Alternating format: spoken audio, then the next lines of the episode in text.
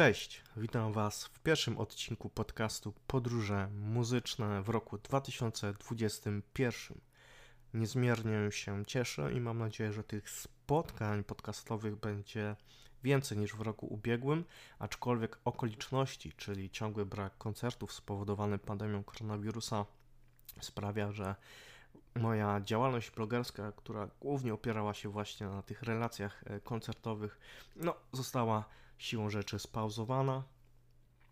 Natomiast e, ciągle są ciekawe tematy muzyczne, ciągle pojawiają się nowe e, płyty, więc jest cały czas o czym opowiadać, jeżeli chodzi o muzykę, czy to w Polsce, czy to na świecie. Natomiast jeszcze dziś, e, dziś takie konkretne postscriptum do tego, co działo się w roku 2020. E, postscriptum do mojego autorskiego muzycznego podsumowania, które znajdziecie na blogu podróżemuzyczne.pl i jeśli jeszcze nie czytaliście, to Was zachęcam. Kto nie czytał, dla niego, no teraz spoiler, ponieważ E, dzisiejsza opowieść będzie dotyczyła artystki, która wydała w zeszłym roku album, który to uznałem za mój album roku.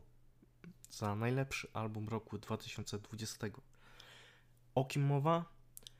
Mowa oczywiście o Phoebe Bridgers, mm, która w zeszłym roku wydała niesamowity krążek Punisher.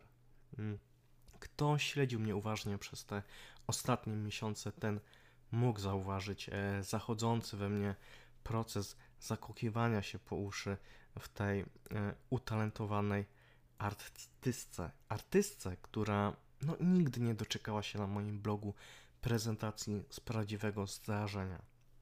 Czas więc nadrobić tę wstydliwą zaległość, przybliżając jej muzyczną ścieżkę od dzieciństwa do ery Punishera.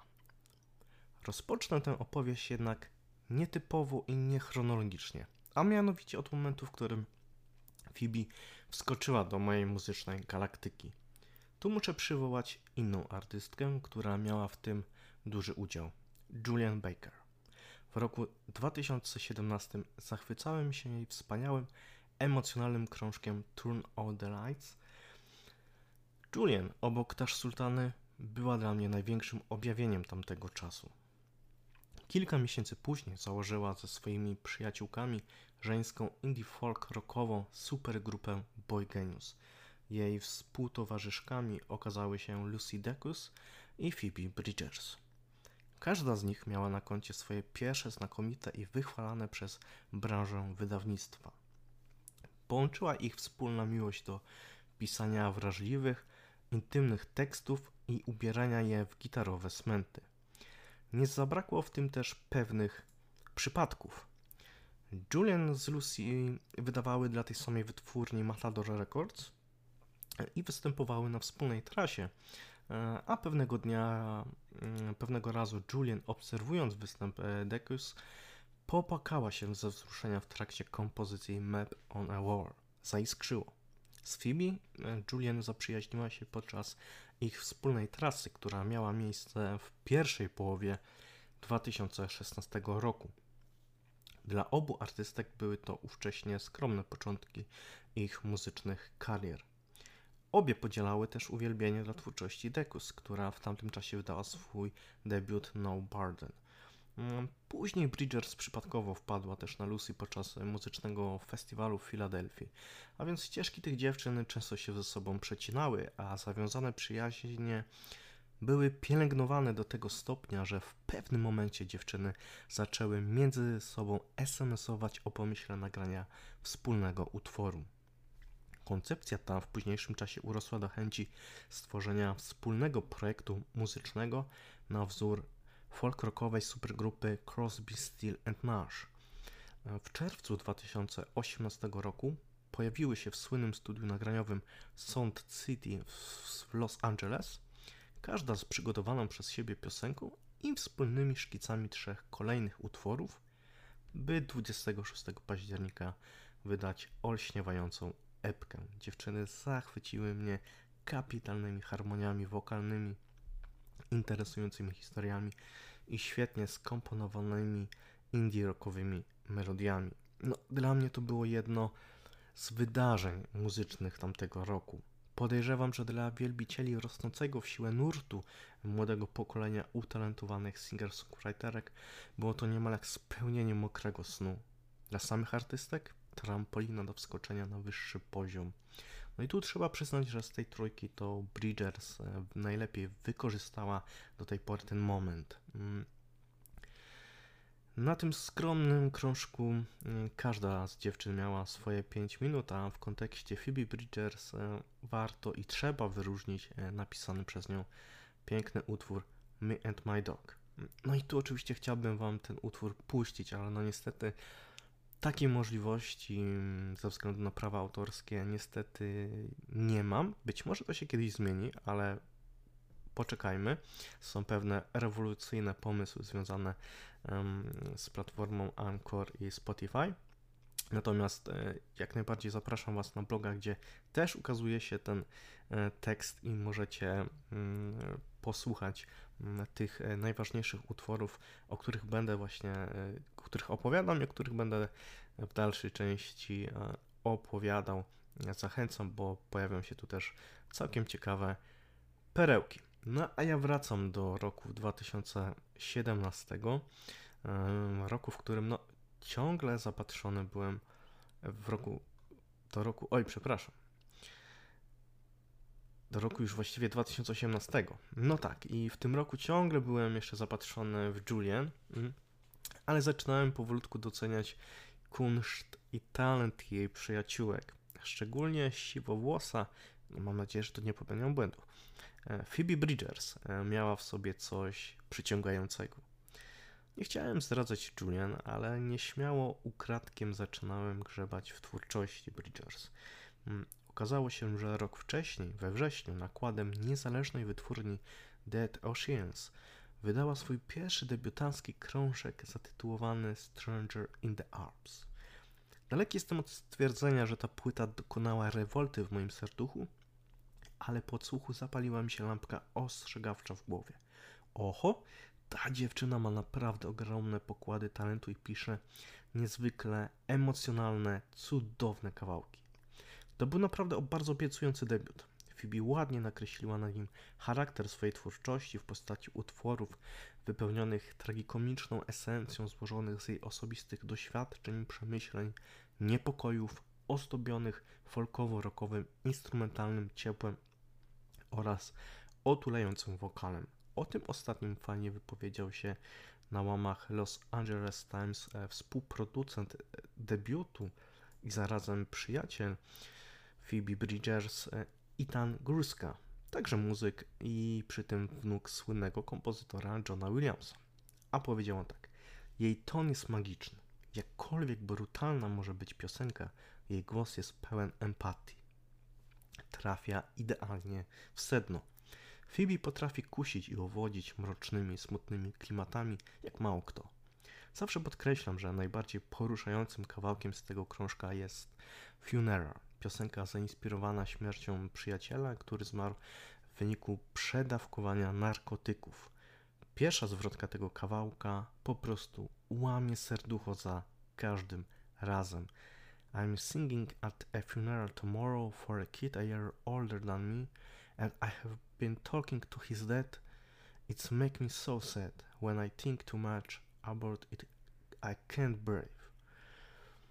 Mm, niesamowity utwór. Mm, I o tym kawałku wypowiadał się m.in. John Mayer, który na Twitterze napisał It's time to hurt her. Listen to this. This is the arrival of a god.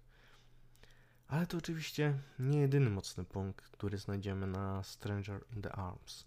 Piękne, melancholijne otwarcie w postaci Smoke Signals, mrożąca w krew w żyłach balada Killer, w której Phoebe przyznaje się, że niepokoi ją własna obsesja na punkcie seryjnego mordercy Jeffreya Damera.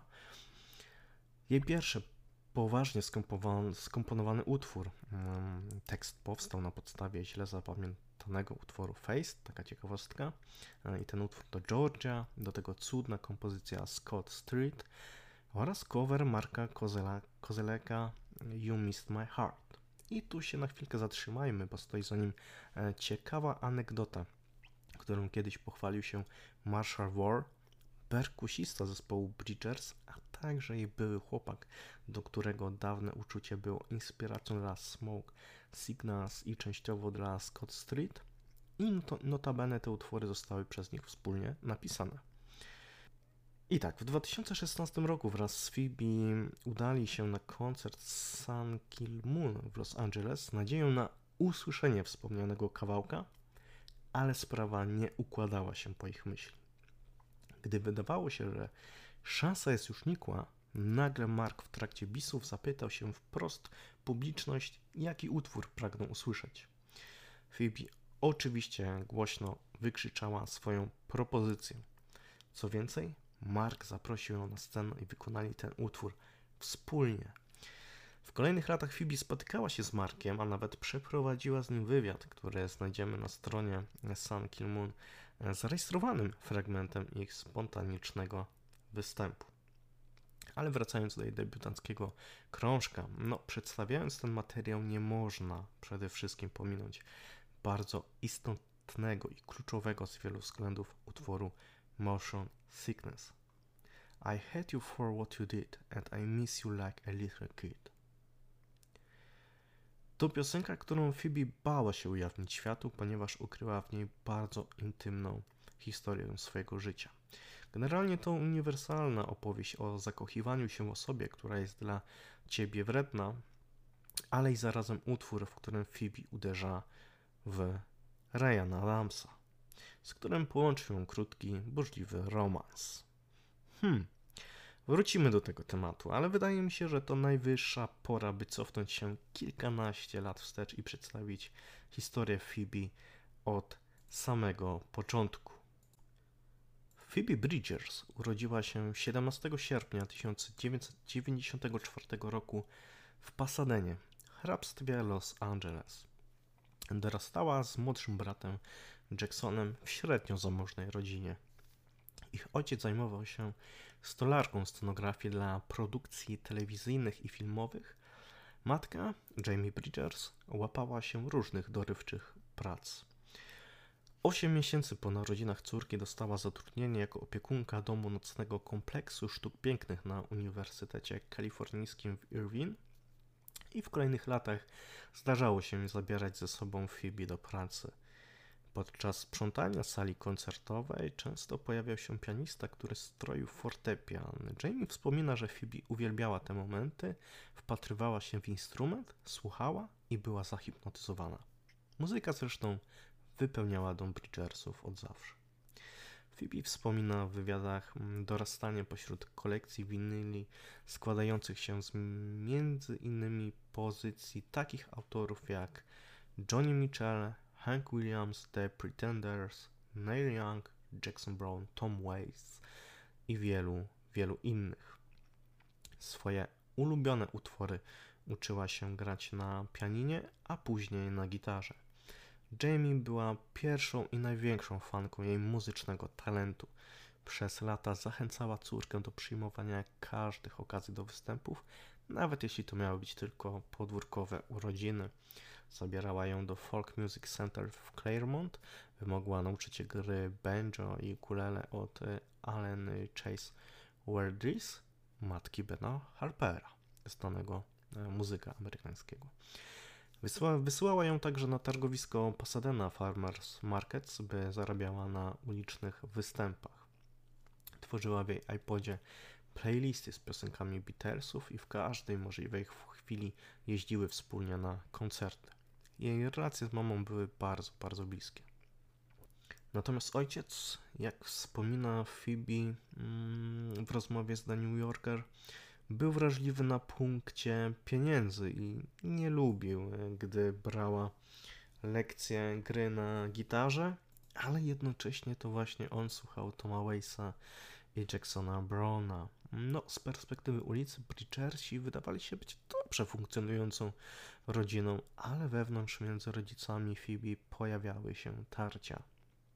Ojciec zmagał się z nałogami oraz znęcał się nad swoją żoną. Rozwiedli się, gdy Phoebe skończyła 20 lat, co wywołało u niej spory gniew. Jej skomplikowane relacje z tatą są przedmiotem treści pozornie przebojowego utworu Kyoto, który jest jedną z najpiękniejszych perełek jej drugiego albumu Punisher. Ale nie, nie wybiegajmy jeszcze tak daleko w przyszłość. W wieku 13 lat Phoebe Bridgers intensywnie przygotowywała się do przesłuchań organizowanych przez liceum Los Angeles County High School for the Arts. Ciekawostka, uczyły się tam siostry Haim. Stworzyła trzyczęściową wersję utworu Stephena Fostera Hard Times Come Again No More i w poszczególnych fragmentach zamierzała zaprezentować gospel, amerykanę i folk. Z sali przesłuchań Phoebe wychodziła ze szklistymi oczami. Jurorzy zatrzymali ją po pierwszym wersecie, a to oznaczało, że albo ją pokochali, albo od razu odrzucili. Pokochali. Phoebe nie była wzorową uczennicą, ale codzienne lekcje śpiewu na wokalistyce jazzowej były dla niej cennym doświadczeniem. W tym licealnym okresie przeszła przez fazę bycia emo oraz odkrywała swoją biseksualność. Rodzice zabraniali jej spotykania się z chłopakami, więc zaczęła romansować z dziewczynami o podobnej orientacji, które zaczęły zwracać na nią szczególną uwagę po tym, jak przy udziale koleżanki Phoebe pozbyła się połowy włosów w szkolnej toalecie.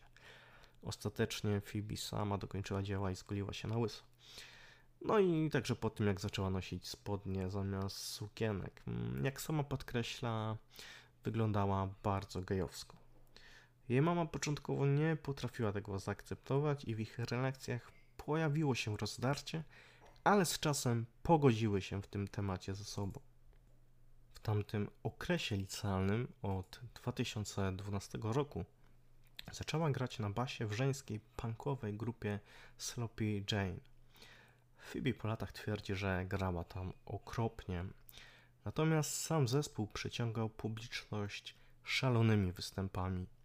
Liderka grupy i wciąż dobra przyjaciółka Phoebe, Haley Dahl, potrafiła rozbierać się do naga, malowała usta farbą, która w trakcie występu spływała po jej całym ciele i rzucała się w tłum.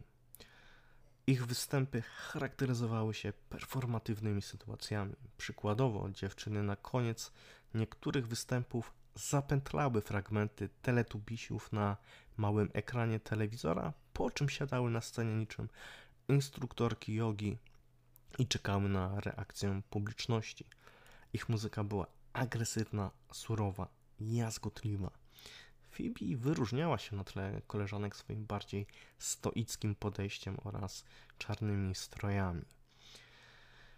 Na jednym z koncertów Sloppy Jane w roku 2014 pojawił się przyjaciel rodziny Bridgersów, pracownik firmy castingowej. Gorączkowo szukał obsady do reklam tworzonych dla firmy Apple. Zespół punkowy złożony wyłącznie z dziewcząt wydawał mu się idealnym pomysłem. Haley, wa Haley wahała się i koniec końców nie zgodziła się na udział w tym marketingowym projekcie. Phoebe zresztą dziewczyn mm, postanowiła jednak wykorzystać e, tę szansę. W reklamie promującej telefon iPhone'a zagrały cover Gigantic zespołu Pixies, a Bridgers przejęła tymczasowo rolę liderki. Phoebe potem pojawiła się jeszcze w kilku pomniejszych reklamach marek takich jak Taco Bell, Home Goods, Intuit czy QuickBooks. Powód czysto prozaiczny pieniądze. Za kilkusekundowe występy Phoebe zarabiała wystarczająco dużo, by spokojnie opłacać czynsze i wszystkie późniejsze koszta związane z produkcją swojego albumu.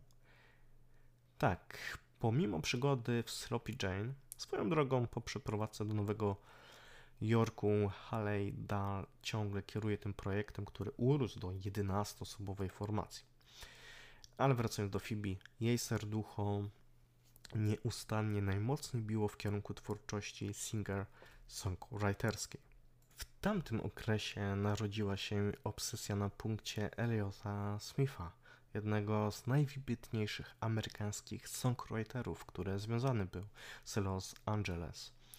Obecnie sama mieszka w dzielnicy Silver Lake, e, kilkaset metrów od miejsca, w którym żył Elliot i jak przyznaje, kiedy przeprowadziłam się do East Hollywood, nie mogłam uwierzyć, że wszystko, o czym śpiewał, widzę na własne oczy. Kolorowe dachówki, kościół scjentologów, apteki czynne całą dobę. Hołd dla tej postaci złożyła na drugim albumie w tytułowej piosence Punisher. Samo słowo Punisher to żartobliwy pe pejoratyw mm, używany przez muzyków do określenia nadgorliwych fanów. Napisałam piosenkę o tym, że gdyby Elliot Smith żył, prawdopodobnie nie byłabym dla niego najfajniejszą osobą do rozmowy. Jestem super fanem i wiem zbyt wiele o jego muzyce, więc napisałam to tak, jakbym była Punisherem, wyjaśnia w rozmowie z The New Yorker. W opowieściach o Phoebe Bridgers mm, zazwyczaj pomijana jest jej pierwsza niefizyczna publikacja umieszczona 31 marca 2014 roku na Bandcampie epka Killer. Na ten obecnie archiwalny materiał złożyło się pięć utworów nagranych w domowym studiu niejakiego Andersa Wellsa, piosenką Chelsea, Georgia, Killer, Turn It Around i Whatever, blisko do mocno zespołowej, gitarowej, indie rockowej estetyki, ale słychać tu również pociągnięcia w stronę skromnego folku, szczególnie w utworze Killer. To prawdziwa perełka, jeśli chodzi o jej e, muzyczne dokonania. Na szczęście możemy odsłuchać ją e, na kanale YouTube, ponieważ ktoś e, się nią na szczęście podzielił i nie zniknęła z sieci.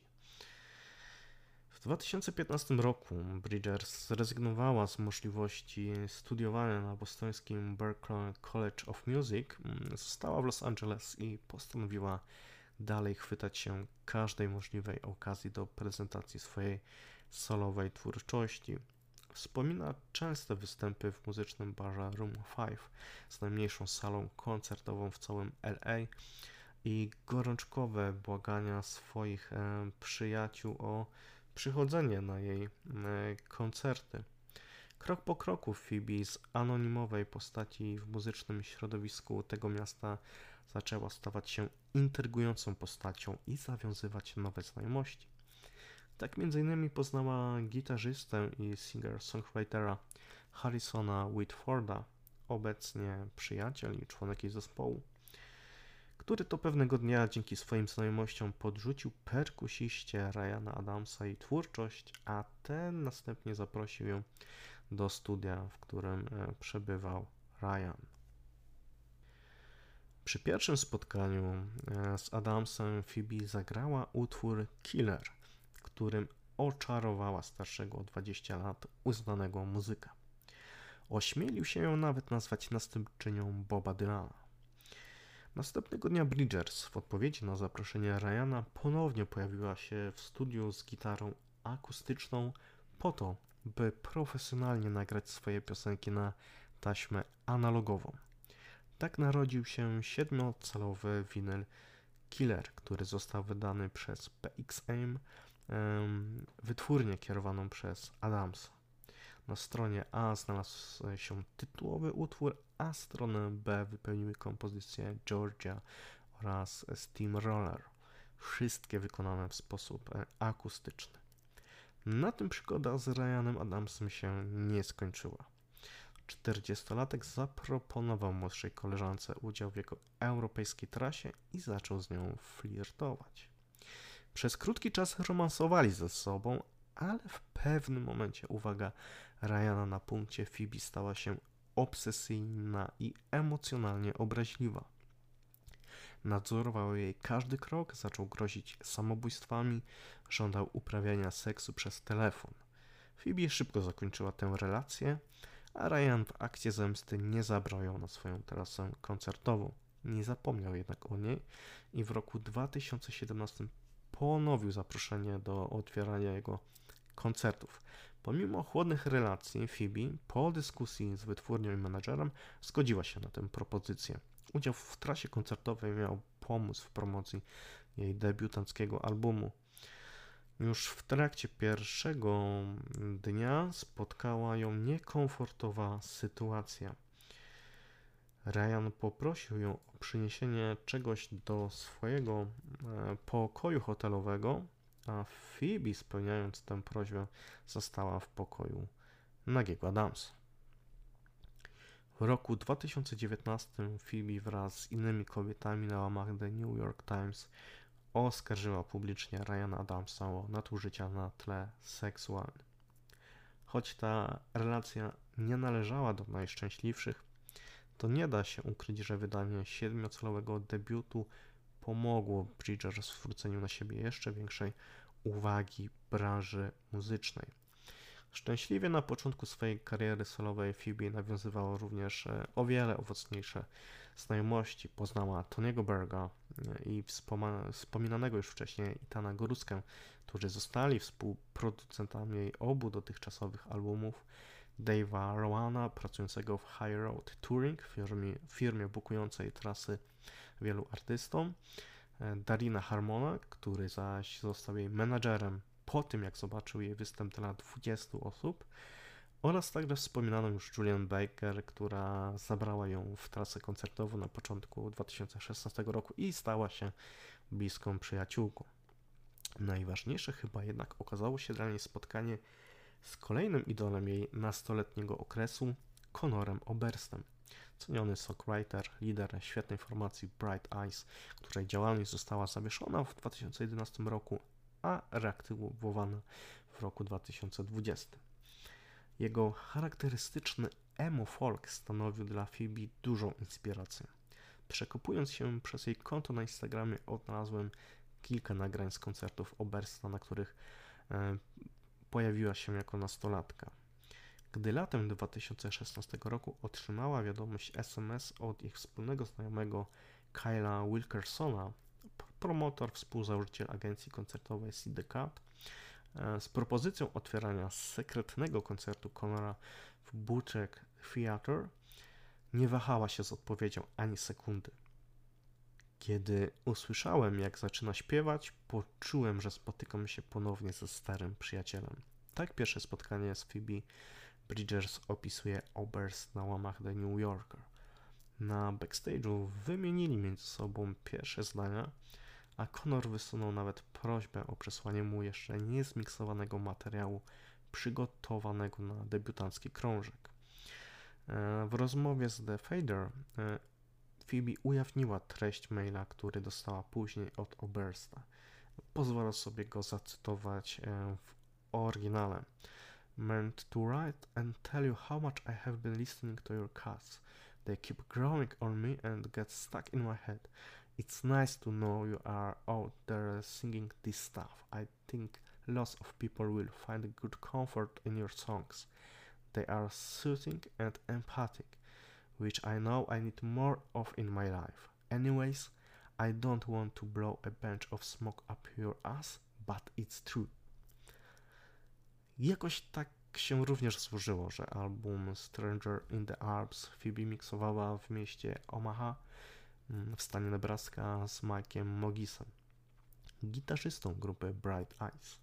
Tam doszło do kolejnych spotkań z Conorem, który nawet wzbogacił swoim, swoim wokalem utwór Would You Rather. Zaprosił ją także jako support na swoją trasę po Europie, która odbyła się na początku 2017 roku. Stał się on dla Phoebe mentorem i przyjacielem takim, jakim domniemanie mógł być Ryan Adams, gdyby nie, no sami już wiecie co. Muzyczna chemia między Conorem a Phoebe na tyle się zacieśniła, że dwa lata później powołali do życia wspólny projekt muzyczny Better Oblivion Community Center. Nim zdążył właściwie jeszcze wtedy dobrze opaść kurz zachwytów nad epką Boy Genius i wspólną trasą Phoebe, Julian Baker i Lucy Dacus, to z nienacka i bez zapowiedzi na początku roku 2019 pojawił się nowy album, przy którym Bridgers maczała palce. 23 stycznia, dzień przed premierą imiennego debiutu tego wspólnego projektu, Phoebe Connor wykonali w programie The Late Show with Stephen Colbert e, swój sztandarowy przebój Dylan Thomas. E, trzy dni później wystąpili w CBS e, This Morning, a 29 stycznia opublikowali klip do wspomnianego pierwszego singla i ogłosili trasę koncertową w Stanach Zjednoczonych oraz Europie. W kwietniu wydali jeszcze 7-calowy winyl z nowym utworem Little Trouble oraz Sleepwalking w odświeżonej e, takiej daydreaming wersji. E, w tamtym roku twórczość Better Oblivion Community Center oscylująca między e, indie rockowym graniem okazała się jedną z najmilszych muzycznych niespodzianek. W wywiadzie dla magazynu DIA Phoebe podkreśliła, że trasa z Better Oblivion Community Center była świetną zabawą, ponieważ pisaliśmy piosenki rockowe. E, miałam wtedy taki tok myślenia, że nagrałam sporo Punishera w trakcie i poza tą trasą. Z tego samego artykułu warto przytoczyć również inną wypowiedź, istotną w kontekście jej drugiego albumu. Kiedy byłam w trasie mowa o Stranger in the Alps, moimi ulubionymi utworami do grania były Motion Sickness i Scott Street. Utwory, w których coś się dzieje, a nie moje pieśni żałobne, chociaż lubię je pisać. W tych dwóch stwierdzeniach słychać genezę zmian, które tak zachwyciły publiczność na całym świecie w roku 2020. No i tak, Wiem, że to jest idealny moment, by płynnie przejść do tego przełomowego zeszłorocznego roku, ale nie mogę nie wspomnieć jeszcze o jednej kolaboracji. Otóż wśród osób rozpływających się nad talentem Phoebe Bridgers znalazł się również Matt Berninger. Ich pierwsze spotkanie nastąpiło jesienią 2018 roku. Phoebe ówcześnie otwierała występy The National w trakcie ich trasy po Stanach Zjednoczonych. Każdego wieczoru pojawiała się również w trakcie koncertu utytułowanego zespołu, by wspólnie wykonać wybrany utwór e, z ich e, repertuaru. W sieci łatwo odnaleźć kilka amatorskich nagrań e, dokumentujących te wydarzenia. Do ich twórczej współpracy doszło rok później. Matt otrzymał maila od reżysera Scotta Aukermana, z pytaniem, czy byłby zainteresowany stworzeniem czegoś niewielkiego na potrzeby filmu Between Two Ferns The Movie. E, to takie pełnometrażowe rozwinięcie popularnego serialu Saka Galifianakisa, cechującego się szalonymi, niezręcznymi wywiadami z celebrytami. Mm, ten serial był tworzony dla, Netflix, dla Netflixa, mm, swoją drogą. Matt podrzucił mu prosty szkic utworu napisanego wspólnie ze swoją żoną Catherine i Mike'em Brower, który miał być wykorzystany w scenie z barem w tle. Wtedy Scott zapytał się, czy będzie możliwość stworzenia dwóch wersji utworu, jednej przeznaczonej konkretnie do tej sceny i drugiej pełnometrażowej. Matt zdał sobie sprawę, że nie obędzie się tu bez pomocy z zewnątrz. Zadzwonił do producenta Tony'ego Berga, który akurat pracował z Phoebe Bridgers i Ethanem Gruską e, w studiu Sound City. Wtedy uderzył mnie piorun. Byłem jak jasna cholera. Może uda mi się to zamienić w duet z Phoebe. Łaskawie pozwoliła mi wejść do studia i rozbić jej sesję nagraniową wyprodukowała to z Tonem i, i Tanem. To była super zabawa. Tak Matt opisał dla portalu Variety kulisy powstania cudownego utworu Working on a String. Dodajmy, że w nagraniach uczestniczyli też członkowie zespołu The Walkman, Matt Barrick na perkusji oraz Walter Martin na gitarze. Wrażliwość, Talent do pisania smutnych piosenek oraz ciepłe wokale Phoebe i Mata znalazły piękny wspólny język, tworząc niesamowitą muzyczną chemię. Piosenka została nagrana w dwóch wersjach, bliskiej popowej Glory oraz w stylu chilloutowej Amerykany. Warto jeszcze dodać, że Phoebe i Matt e, oczywiście pojawiają się w krótkiej scenie filmu Between Two Ferns, grając Working on a String z zespołem w niewielkim barze Och Grady w San Fernando Valley w Kalifornii. to nie było e, ich ostatnie spotkanie i ostatnia współpraca w tamtym roku. Otóż Phoebe od 2017 roku wydaje w grudniu reinterpretację wybranego świątecznego utworu w celach charytatywnych. W 2019 roku do wykonania nowej wersji kompozycji Seven O'Clock News Silent Night duetu Simon and Grant Garfunkel zaprosiła Fionę Apple i właśnie Mata Berningera. Podobnie jak to zrobił w 1966 roku duet folkowy, Phoebe łączy tu tradycyjną świąteczną kolędę z czytaniem nagłówków wiadomości, tylko tym razem wyciętych z 2019 roku ze wzmiankami o debacie na temat aborcji, sextingu i impeachmencie Donalda Trumpa i nie tylko. W rolę prezentera wciela się Berninger, a Fiona wspomaga wokalnie Phoebe e, w kolędzie Silent Night. Phoebe w świątecznych wydaniach naprawdę brzmi cudownie. I tu warto dodać, że rok wcześniej e, nagrała cover Christmas Song e, zespołu McCarthy Trenchik wspólnie z Jacksonem Brownem, co również było spełnieniem jej marzeń.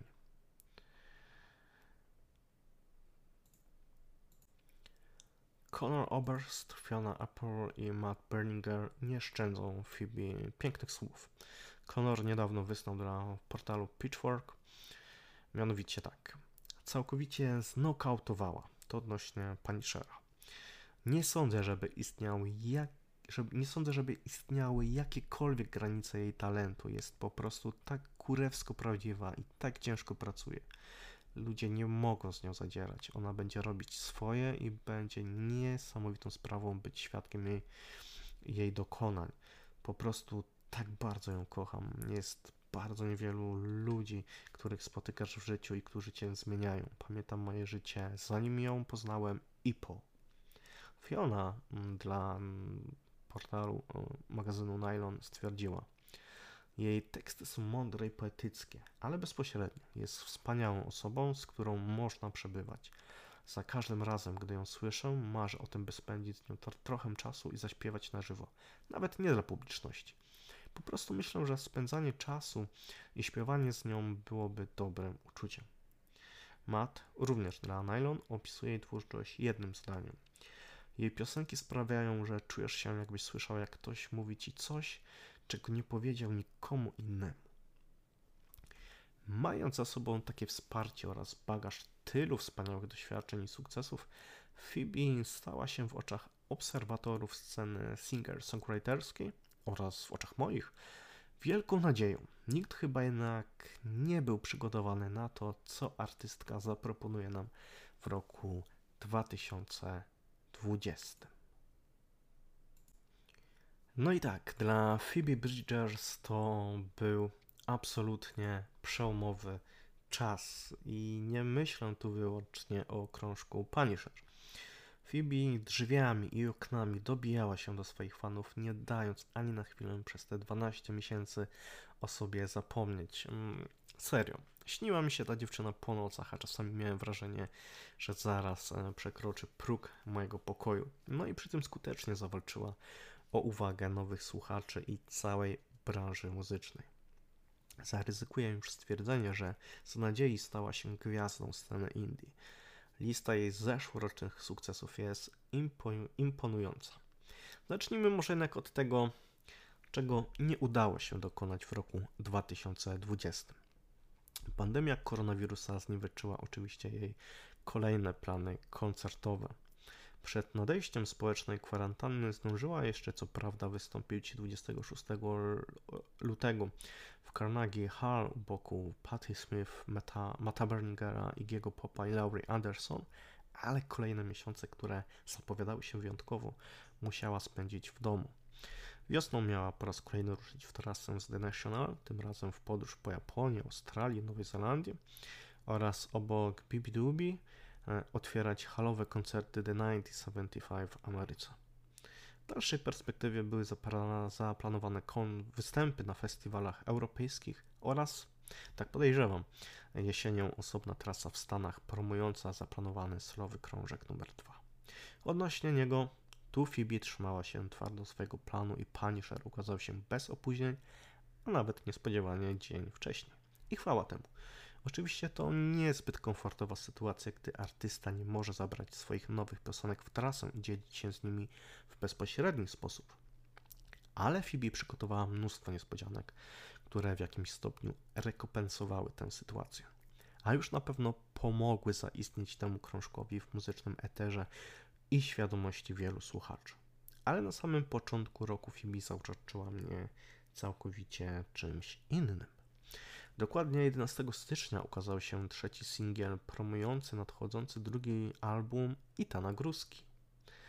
W tejże kompozycji zatytułowanej Enough for Now wspiera go, a jakże Phoebe Bridgers. Mm, to kapitalna i przyjemnie przebojowa kompozycja, do której często wracam.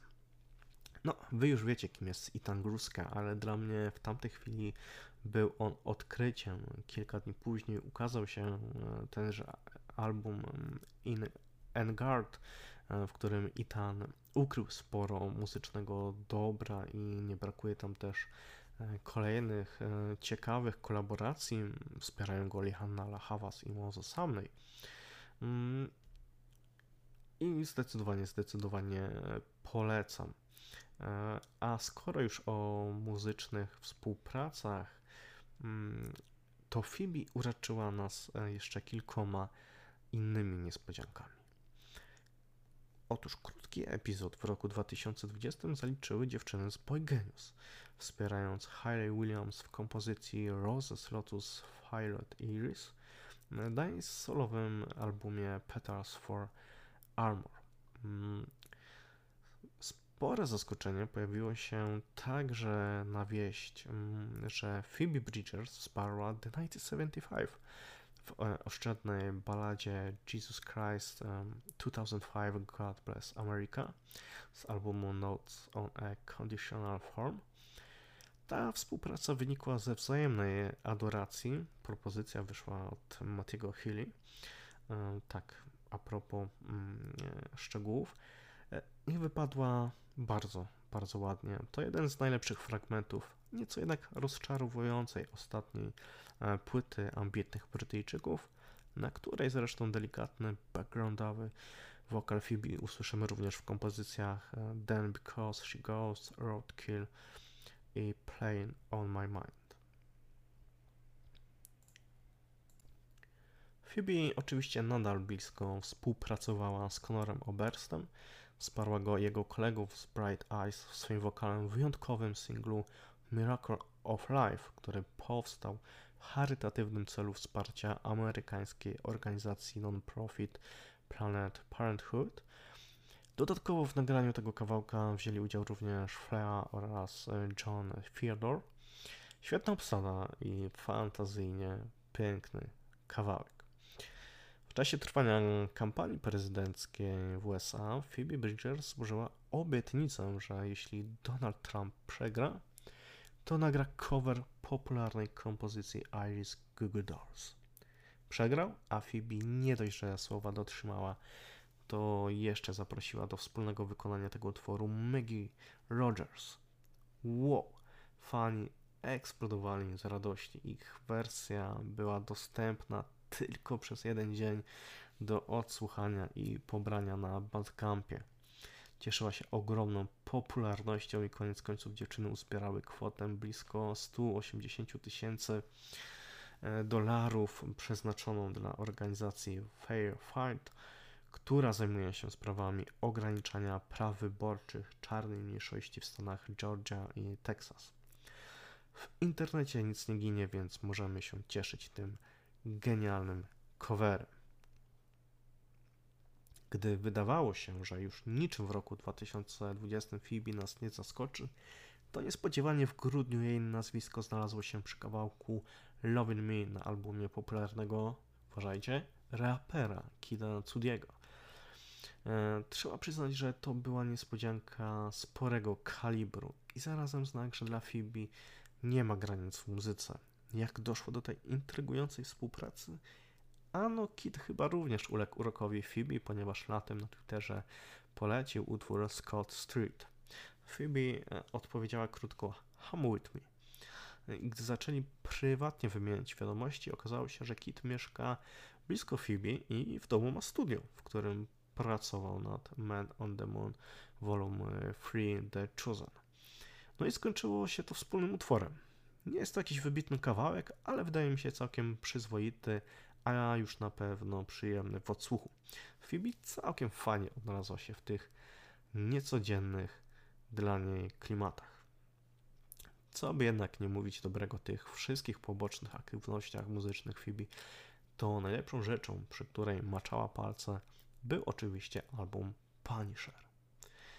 Jaką drogę przebył ten materiał, zanim trafił strzał Amora w środek mego serducha?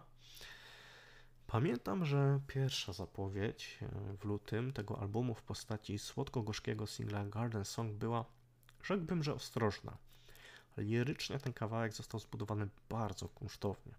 E, to taka senna analiza własnych marzeń, koszmarów w postaci migawek wspomnień, tęsknot, niepokojów, odzwierciedlających labirynt gnieżdżący się w umyśle Phoebe. Lecz muzycznie czułem jeszcze mocno nawiązania do jej debiutu i po prostu nie wspominam tej premiery jako porywającej, ale nie wpłynęło to na fakt, że wieść o nowym albumie przyjąłem z radością, a sam kawałek z czasem doceniałem bardziej. Moja perspektywa oczekiwań względem Punishera zmieniła się przy publikacji w kwietniu drugiego singla. Bogaty instrumentalnie i bliskiej rockowej estetyki Kyoto, którego drugie dno liryczne już wcześniej przedstawiałem, zwiastował, że na nowym albumie Phoebe wykona ewolucyjny krok w przód. Zatarłem dłonie. Mm, moją nadzieję na wspaniały krążek podtrzymało singiel ICU, który pojawił się dokładnie miesiąc przed premierą Punishera. Warto dodać, że to kolejny w dyskografii Phoebe utwór z przewijającym się tematem jej uczucia do Marshalla War, e, który to jest przy tym współautorem tekstu. I może miłość między obojgiem wygasła, ale muzycznie są od siebie ciągle uzależnieni. No i w końcu nadszedł ten przyspieszony o kilka godzin moment premiery Punishera 19, a właściwie 18 czerwca. Zauroczyłem się całym materiałem od pierwszego przesłuchania. Pamiętam doskonale, że imponujące wrażenie wywarł na mnie zwłaszcza ekscytujący finał albumu w postaci apokaliptycznej kompozycji I Know the End, e, która miesiąc później słusznie została opatrzona świetnym teledyskiem. Czy jednak od samego początku czułem, że Punisher zawładnie całkowicie moim serduchem w roku 2020? Niekoniecznie. Okazał się jednak jednym z tych krążków, przy których jeden odsłuch to za mało, drugi zachęca do trzeciego, przy czwartym zapuszczam do ciepłej herbatki, przy piątym zapodaję do snu, przy szóstym zabieram na wycieczkę rowerową, przy siódmym odpalam na kinie domowym, przy ósmym i tak krok po kroku Punisher wydeptywał u mnie ścieżką do głębi mego serducha. Ten proces znacznie przyspieszył jesienią. Po ponownym zamknięciu sal koncertowych, kin, teatrów, poczułem w sobie niemoc, marazm i wpadłem szczerze w psychiczny dołek. Phoebe okazała się dla mnie w tamtym trudnym okresie, który, który w sumie wciąż mniej lub bardziej jest obecny w moim życiu. Mm, Phoebe okazała się prawdziwą terapeutką, a Punisher muzyczną poduszką, w którą wtulałem swoją głowę na chwilę oddalając wszelkie niepokojące i depresyjne myśli. Niezwykłe doświadczenia. Ostatecznie ten album oceniam w podsumowaniu roku następującymi słowami. Punisher to absolutnie cudowny album i przełomowy dla kariery Bridgers. Phoebe na tym krążku zabiera w intymną podróż po najpiękniejszych muzycznych emocjach, Delektuje nas błogim, delikatnym wokalem, ocieplającym mroczne, wrażliwe, poruszające, osobiste historie, w które wkradają się echa jej lęków, problemów z depresją, rozpadających się relacji, rozczarowań, czułych refleksji. Ten ponury wydźwięk tekstów bardzo korespondował ze scenariuszem, jaki nakreślił dla nas rok 2020. A zarazem osobiście odnalazłem na tym krążku mnóstwo pocieszającego ciepła. Bo cały haczyk tej płyty polega na tym, że wszelkie smutki zostały otulone przez wspaniałe, pełne magii, tulących się iskierek nadziei, naszpikowane instrumentalnymi detalami kompozycji. Przeważają zdecydowanie utwory o łagodnym obliczu indie folkowym. Ta cisza, którą niosą takie piękne, spokojne balady, jak choćby Garden Song Halloween z wokalną pomocą Conora Obersta, Moonsong, Savior Complex, Graceland 2, e, ta cisza potrafi być pozorna i narobić sporo hałasu w serduchu. Momentami jednak ta tafla spokojnego muzycznego oceanu naprawdę się wzburza pod wpływem instrumentalnych sztormów. Szczególnie myślę tu o dwóch fragmentach, o bliskim rockowej stylistyce i utrzymanym w przebojowym tempie utworze Kyoto, który niesie jednak w środku kontrastową, smutną historię o trudnych relacjach z ojcem oraz o finałowej, moim zdaniem najlepszej z całej płyty kompozycji I Know The End.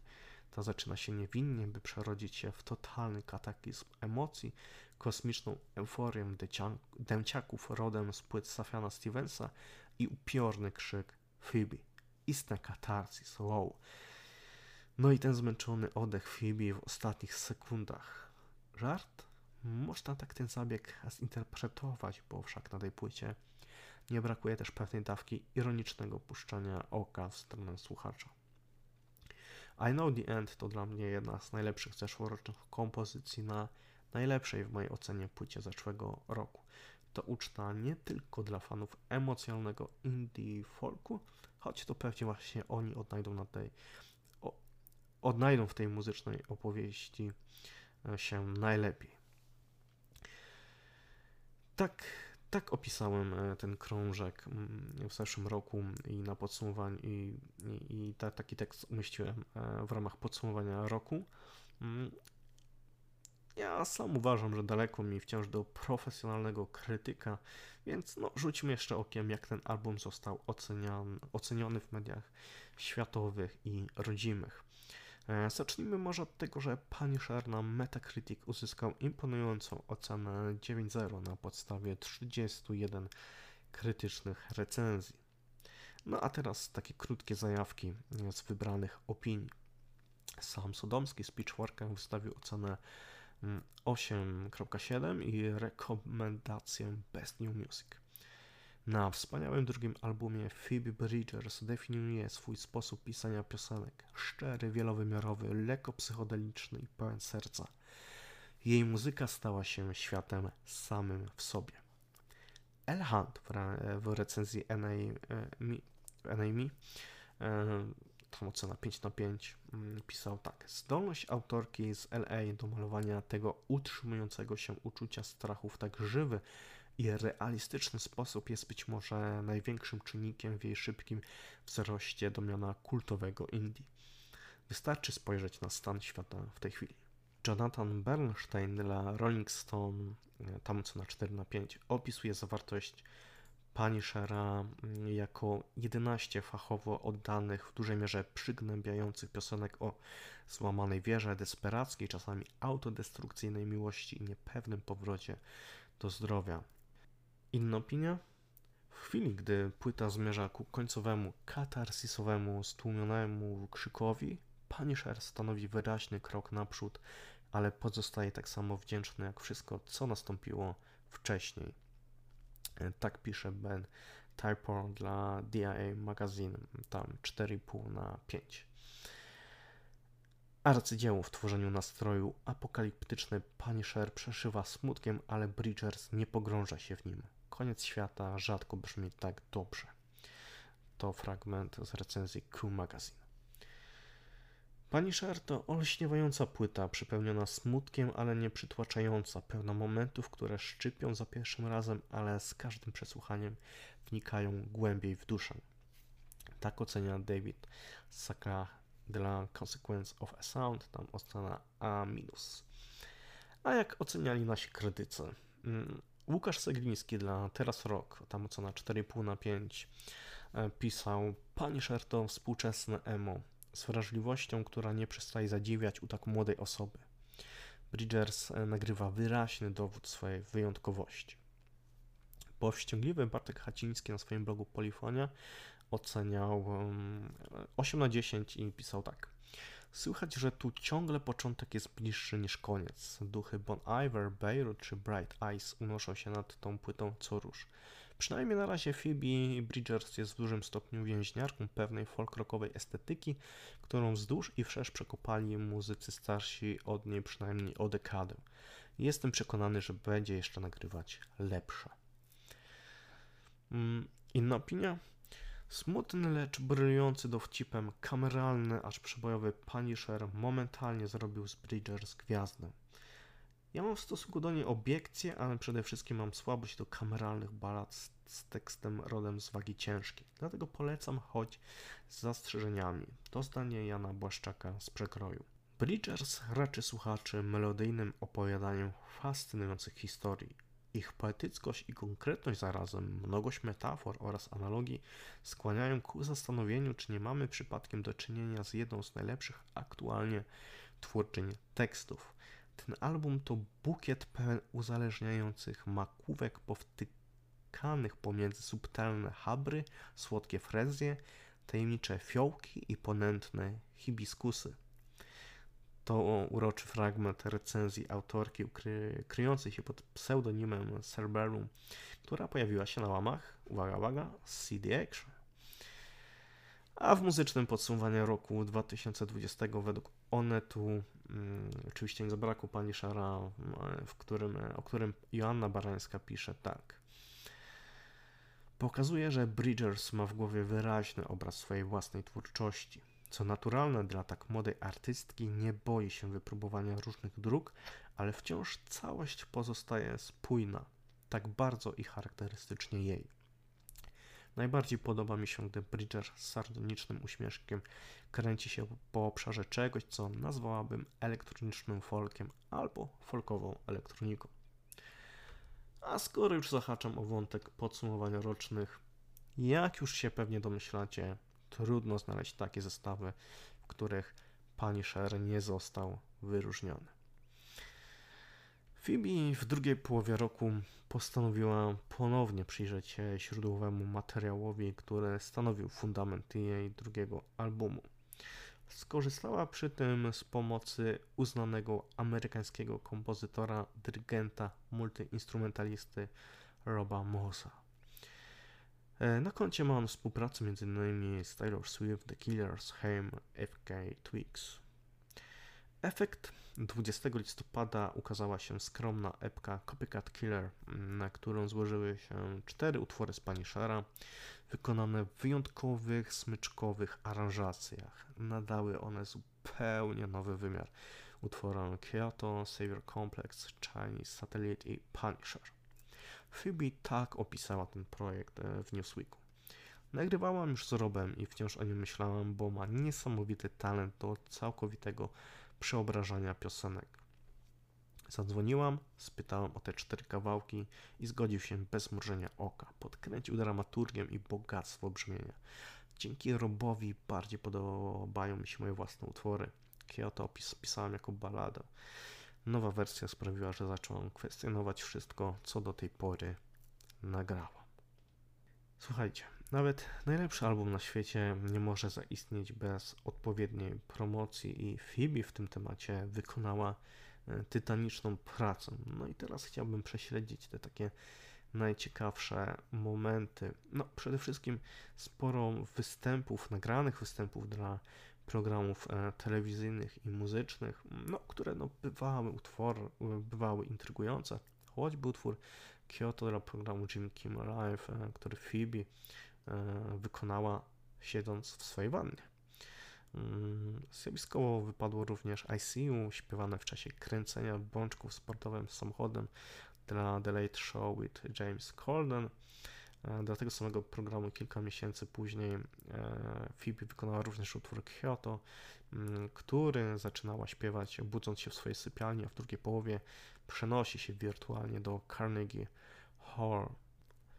Trudno oderwać się także wzrok mm, od e, pięknie wyreżyserowanego i symbolicznego wykonania I Knew The End e, w pustym e, teatrze, takim bardzo symbolicznym na potrzeby programu Late Night with Seth Meyer. Mm, warto też spojrzeć na, przebojowe wykonanie Kyoto, ale tym razem w takiej porywającej dyskotekowo karaoke wersji dla programu The Late Show with Stephen Colbert. Mm. A co na przykład powiecie na występ w gabinecie prezydenta Stanów Zjednoczonych w Białym Domu? Tak, tak, to również miało miejsce w nagraniu dla NPR, mm. ale tutaj oczywiście Phoebe no troszeczkę oszukała rzeczywistość, ale no wypadło to E, całkiem interesującą. Zauroczyło mnie też również e, świąteczno-magiczne wykonanie Savior Complex dla Tonight Show starring e, Jimmy Fallon. Mm, dla BBC Radio One Phoebe wystąpiła także w niezwykłej sesji wspólnie z obiecującą brytyjską artystką Arlo Parks. Dziewczyny wykonały utwór ponownie Kyoto oraz cover Fake, Plas Fake Plastic Trees mm, zespołu oczywiście Radiohead. E, no, ubiegły rok e, również stał pod znakiem wielu występów, live streamów, e, które były prowadzone na Instagramie i tutaj no, wyróżniam bardzo taki akustyczny, skromny występ, który był transmitowany na kanale Pitchforka.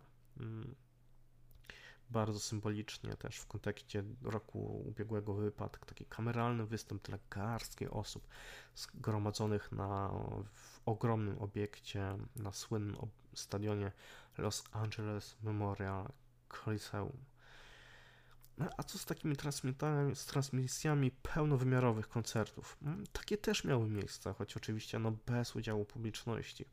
No i tu takie dwa moje polecenia. Na początek wyjątkowy występ w ramach wirtualnego festiwalu Save Our Stages Fest, który został organizowany w celu, no, który nie wymaga wyjaśnień, na scenie klubu Troubadour Phoebe i zespół oraz goście na czele z Conorem Oberstem.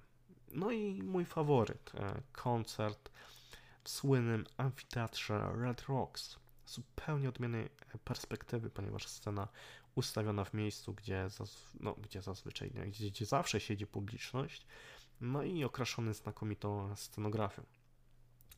Magia. Dodam, że w zeszłym roku urządziłem sobie sylwestrowy wieczór z seansami koncertów, a tenże puściłem na deser po północy. Na co poza tymi występami telewizyjnymi i live streamami wszelkimi E, tu osobny akapit wystarczy, warto i trzeba poświęcić głośnej premierze teledysku do Savior Complex, który został wyreżyserowany przez znaną brytyjską aktorkę Phoebe Waller-Bridge. W roli głównej pojawia się natomiast Paul Mescala, e, którego rola Connella w emocjonalnym i świetnym serialu Normal People była objawieniem. Żaden z poprzednich obrazów Phoebe nie miał takiej obsady i wsparcia. Jak doszło do tej współpracy z tymi znamienitymi aktorami? Wszystko zaczęło się od maila, który Bridgers postanowiła wysłać do swojej brytyjskiej imienniczki, która zachwyciła ją tytułową rolą w serialu Fleabag, a przy tym uznała za zabawny fakt, że łączy ich to samo imię. W wymianie maili Waller-Bridge zachęciła Phoebe do obejrzenia serialu Normal People. Po seansie Phoebe na Twitterze zamieściła swoją reakcję. Finished normal people and now I'm set and horny. Oh wait. Na ten wpis zareagował Paul Scala, który okazał się fanem jej twórczości, komentujący dosadnie I'm officially dead. Zaczęli pisać do siebie, Phoebe wyznała, kto ją zachęcał do obejrzenia serialu, Paul podłapał ten wątek i wyszedł z pomysłem stworzenia czegoś wspólnie. A Waller-Bridge, dowiadując się o tym, skwitowała krótko. Hell yeah. W pierwszej wizji teledysku Bridgers miała na ekranie odgrywać większą rolę, ale sama trochę się przed tym zbraniała. Kilka tygodni później otrzymała wiadomość od Waller-Bridge, która zwolniła ją od tego obowiązku i wysłała jej zdjęcie Charlotte, uroczego psa rasy Chihuahua, e, który ukradł ostatecznie kilka kadrów mm, z tegoż e, teledysku.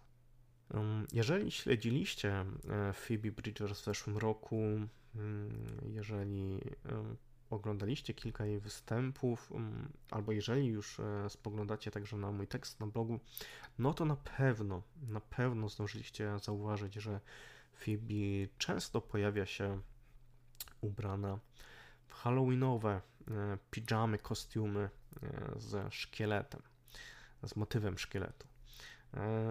Ten strój stał się symbolem ery Punishera, tak jak dla debiutu charakterystyczny był motyw ducha. No i jest to dowód na to, że Bridgers także potrafi zadbać o kwestie wizerunkowe. Zresztą wystarczy tylko przejrzeć jej konto na Instagramie, które w dużym stopniu można określić jako memiczne. Wręcz tam zadziwiający jest ten kontrast między wydźwiękiem jej twórczości, a totalnie bezkompromisową treścią wypełniającą jej social media ale za tym wszystkim kryje się przede wszystkim autentyczność. I to taka anegdotka z początków jej kariery. E, gdy dobijała się do różnych wytwórni, jeden z szefów sugerował jej zmianę tonu social mediów e, na mroczniejszy. Kategorycznie odmówiła. Kieruje się bowiem radą, którą kiedyś otrzymała od e, Haley Dahl.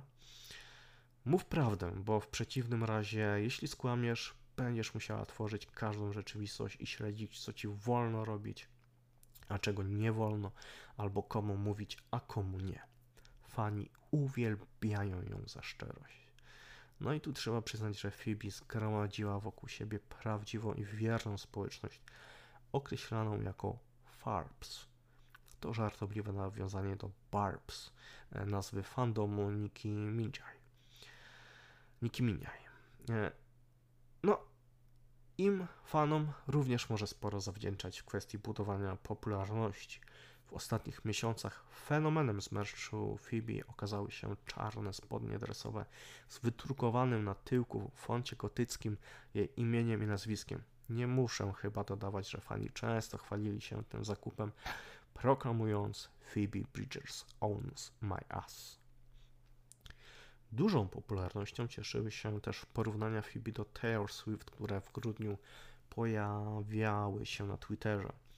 Phoebe Bridgers is Taylor Swift for girls who have crumbs in their bed.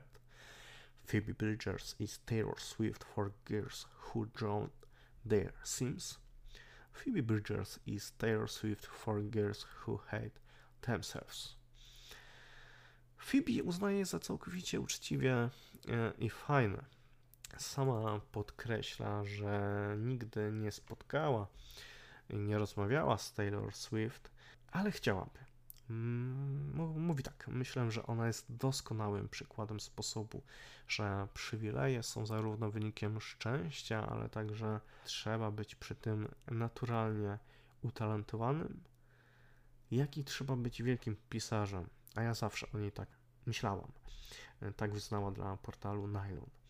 E, w tymże samym tekście obie artystki do siebie porównał Matt Berninger, który niedawno współpracował ze Swift na płycie Evermore. Ich piosenki malują naprawdę żywe obrazy abstrakcyjnych, emocjonalnych miejsc, które wydają się autentyczne. Nie potrafię wyjaśnić, jak to robią, ale myślę, że to właśnie z tą niechlujną szczerością ludzie się łączą. Kto wie, może kiedyś w przyszłości doczekamy się kolaboracji tych e, dwóch artystek. Obserwując w zeszłym roku niestrudzoną walkę Phoebe o swoje 5 minut, zwróciłem również uwagę na niezliczoną ilość wywiadów, jakie zostały z nią przeprowadzone. Phoebe rozmawiała nie tylko z dziennikarzami, ale także z celebrytami, muzykami. Tu ciekawe rozmowy z Larsem e, Ulrichem i Bibi Dubi, e, także z pisarzami, Tutaj rozmowa na łamach Playboya z Carmen Marie Macado, której feministyczna książka Jej ciało i inne strony zmieniła u Phoebe sposób postrzegania świata i inspirowała do pisania tekstów nacechowanych realizmem magicznym. I tak, tam również pojawia się rozbierana sesja Phoebe, e, tak swoją drogą.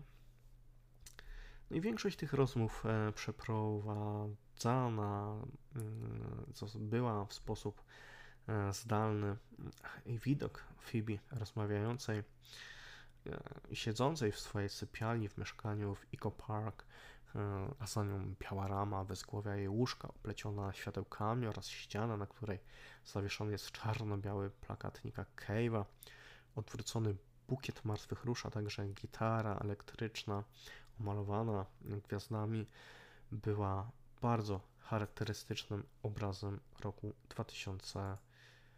2020.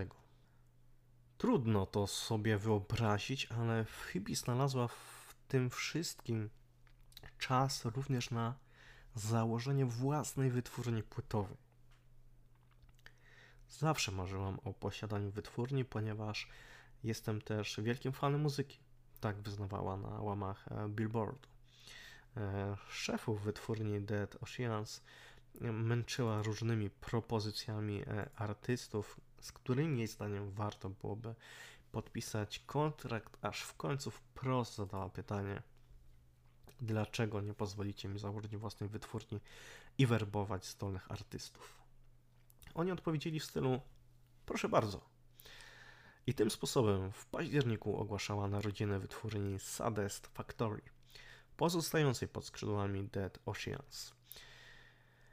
Nazwa ta, żartobliw, to, nazwa ta to żartobliwe podejście do słowa satisfactory, no, często używanego określenia w branży muzycznej. No, cała Phoebe Bridgers. Wizja wytwórni jest prosta. Dobre piosenki bez względu na gatunek, tak wyjaśnia Phoebe. I już jako dyrektor generalna mm, podpisała pierwszy kontrakt e, z niebinarnym indie-popowym artystką, artystą Cloud, którą, którego usłyszała niegdyś przypadkowo w Chicago. E, I 12 lutego nakładem Satisfactory właśnie ukaże się debiutancki album Cloud zatytułowany Super Monster. No i pierwsze singlowe zapowiedzi brzmią mm, bardzo, bardzo obiecująco. Na puentą dla zeszłorocznych sukcesów Phoebe Bridgers okazały się cztery nominacje do nagród Grammy. Album Punisher został umieszczony na liście Best Alternative Music Album. Utwór Kyoto nominowany w kategoriach Best Rock Song oraz Best Rock Performance, a sama artystka pojawia się pośród kandydatów do nagrody Best New Artist. W trakcie, gdy ogłaszano te ważne wyróżnienia, okej, okay, można sporo dyskutować nad jakością nagród Grammy, ale to wciąż Grammy. No, w trakcie właśnie, gdy ogłoszono te wyróżnienia, Phoebe spała. Obudziła ją w pierwszej kolejności wiadomość od mamy, a potem posypały się zewsząd kolejne gratulacje. W rozmowie z Bibi Dubi podkreślała bardzo fajne reakcje reszty swojej rodziny, a zwłaszcza dziadka, który dopiero po tej wiadomości w pełni zrozumiał, że jego wnuczka jest poważną, szanowaną i znaną na całym świecie artystką muzyczną. Nawet sąsiedzi Phoebe którzy potrafili wcześniej krzyczeć do niej shut the fuck up, e, gdy śpiewała w domu, ku jej zdumieniu zaczęli składać powinszowania. Nie będzie zapewne łatwo docelowe zdobycie statuetek, ale trzymam kciuki, Phoebe w pełni na to zasługuje. Rozstrzygnięcia poznałem jednak dopiero w marcu, ponieważ gala rozdania nagród została przesunięta z powodu wciąż szalejącego koronawirusa. No i takie kończąc już wątek e, roku 2020, nie mogę również zapomnieć o tradycyjnym świąteczno-grudniowym coverze. Tym razem na warsztat Phoebe trafiła kompozycja If We Make It True December Mary Haggard. No, czyste piękno. Zdaję sobie sprawę, że bardzo gloryfikuję talent i dotychczasowe dokonania Phoebe, ale jednocześnie jestem przekonany, że ta dziewczyna może w przyszłości nas zachwycić jeszcze bardziej. Wierzę, że wierzę w to całym serduchem i jestem ciekaw, co wydarzy się w jej życiu w tym roku. Potencjalnie powinna wyruszyć w trasę oraz odwiedzać festiwale. Została choćby ogłoszona na Colors of Ostrava. Ale sami wiecie, że koronawirus ciągle trzyma nas w domach i perspektywy na najbliższe miesiące nie są kolorowe. No cóż, zobaczymy. Jedno jest pewne, ta dziewczyna na pewno nie będzie siedziała bezczynnie. Niedawno zresztą zapowiedziano jej występ w ramach programu Saturday Night Live. Czekam. No i, no i można byłoby zakończyć, ale okazuje się, że no, uzbierało mi się w notatkach jeszcze kilka takich ciekawostek, anegdotek, e, których nie udało mi się wcześniej e, przemycić. Mm, no i słuchajcie, no oto one. Mm, otóż Phoebe jest ogromną fanką serii książek o Harrym Potterze. Należy do wielbicieli domu e, Slytherin. Jest również peską wegetarianką. Uwielbia podcasty kryminalne, no i otwarcie przyznaje się do depresji i korzystania z pomocy terapeuty. Obecnie jej mama zajmuje się kręceniem stand-upów. Przy podpisywaniu kontraktu z Dead Oceans zmusiła szefa wytwórni, by przyszedł na wspólną kolację, bo nie miała zamiaru dopinać tej umowy mailowo. Pod koniec 2013 roku, bądź gdzieś na początku 2014, E, dziadek Phoebe zapłacił jej za występ na zjeździe rodzinnym. Występowała u boku uznanej amerykańskiej songwriterki Gordon Gaino, liderki folk-punkowego zespołu Violent Fames. E, no i Phoebe w tamtym momencie nie spodziewała się, że kilka lat później, e, w cudzysłowie, skończy jako support tego zespołu na ich trasie. W 2014 wzięła też udział w castingu do pewnego muzycznego filmu mm, i została zauważona przez e, Lindę Perry. Piosenkarka, producentka mająca na koncie współpracę między innymi e, z Courtney Love, Christiną Aguilerą, Gwen Stefani czy Alicią Keys. Chciała ona obsadzić w filmie Phoebe, ale ta zrezygnowała po spotkaniu i skandalicznych słowach producenta skierowanych do niej i innej dziewczyny rywalizującej o rolę. Um, powiedział tak, powodem, dla którego wy dwie jesteście tak wspaniałe jest to, że obie jesteście osiągalne. Gdybym był dzieckiem, oglądałbym ten film, wiedziałbym, że mógłbym się z tobą przespać. No, właściwie Phoebe przyjęła ten incydent z ulgą, bo od początku nie była przekonana co do tego pomysłu i no, zyskała wymówkę. Podczas koncertu, na którym poznała Conora Obersta, mm, zagrała utwór Motion Sickness oraz Whatever Folk Song in C z kompilacji rarytasów Eliota Smitha e, Newman mm, z 2017 roku. Po występie Conor powiedział Wow, pokochałem te dwie ostatnie piosenki, na co Phoebe odparła mm, Cóż, tak, zagrałam jedną z moich, a potem piosenkę Eliota Smitha. Conor zaś uparcie twierdził, nie, nie zrobiłaś tego, to nie jest piosenka Eliota Smitha. No, chwilkę się o to wykłócali, ale jak już wiecie, stali się później przyjaciółmi. W 2018 roku Phoebe supportowała w Londynie występ Bona Ivera. E, podczas soundchecku dołączyli do niej Justin Vernon i Sean Curry. E, i razem zagrali kilka piosenek. E, no, bardzo miło wspomina ten moment. W 2018 dla sesji Spotify Phoebe nagrała także cudny cover utworu Friday I'm Love. A w 2019 ukazał się także krążek stanowiący hołd dla twórczości Toma Waitsa zatytułowany Come On Up to the House Woman Sing Waits. Wśród zaproszonych wokalistek jest i Phoebe z własną interpretacją utworu Georgia Lee.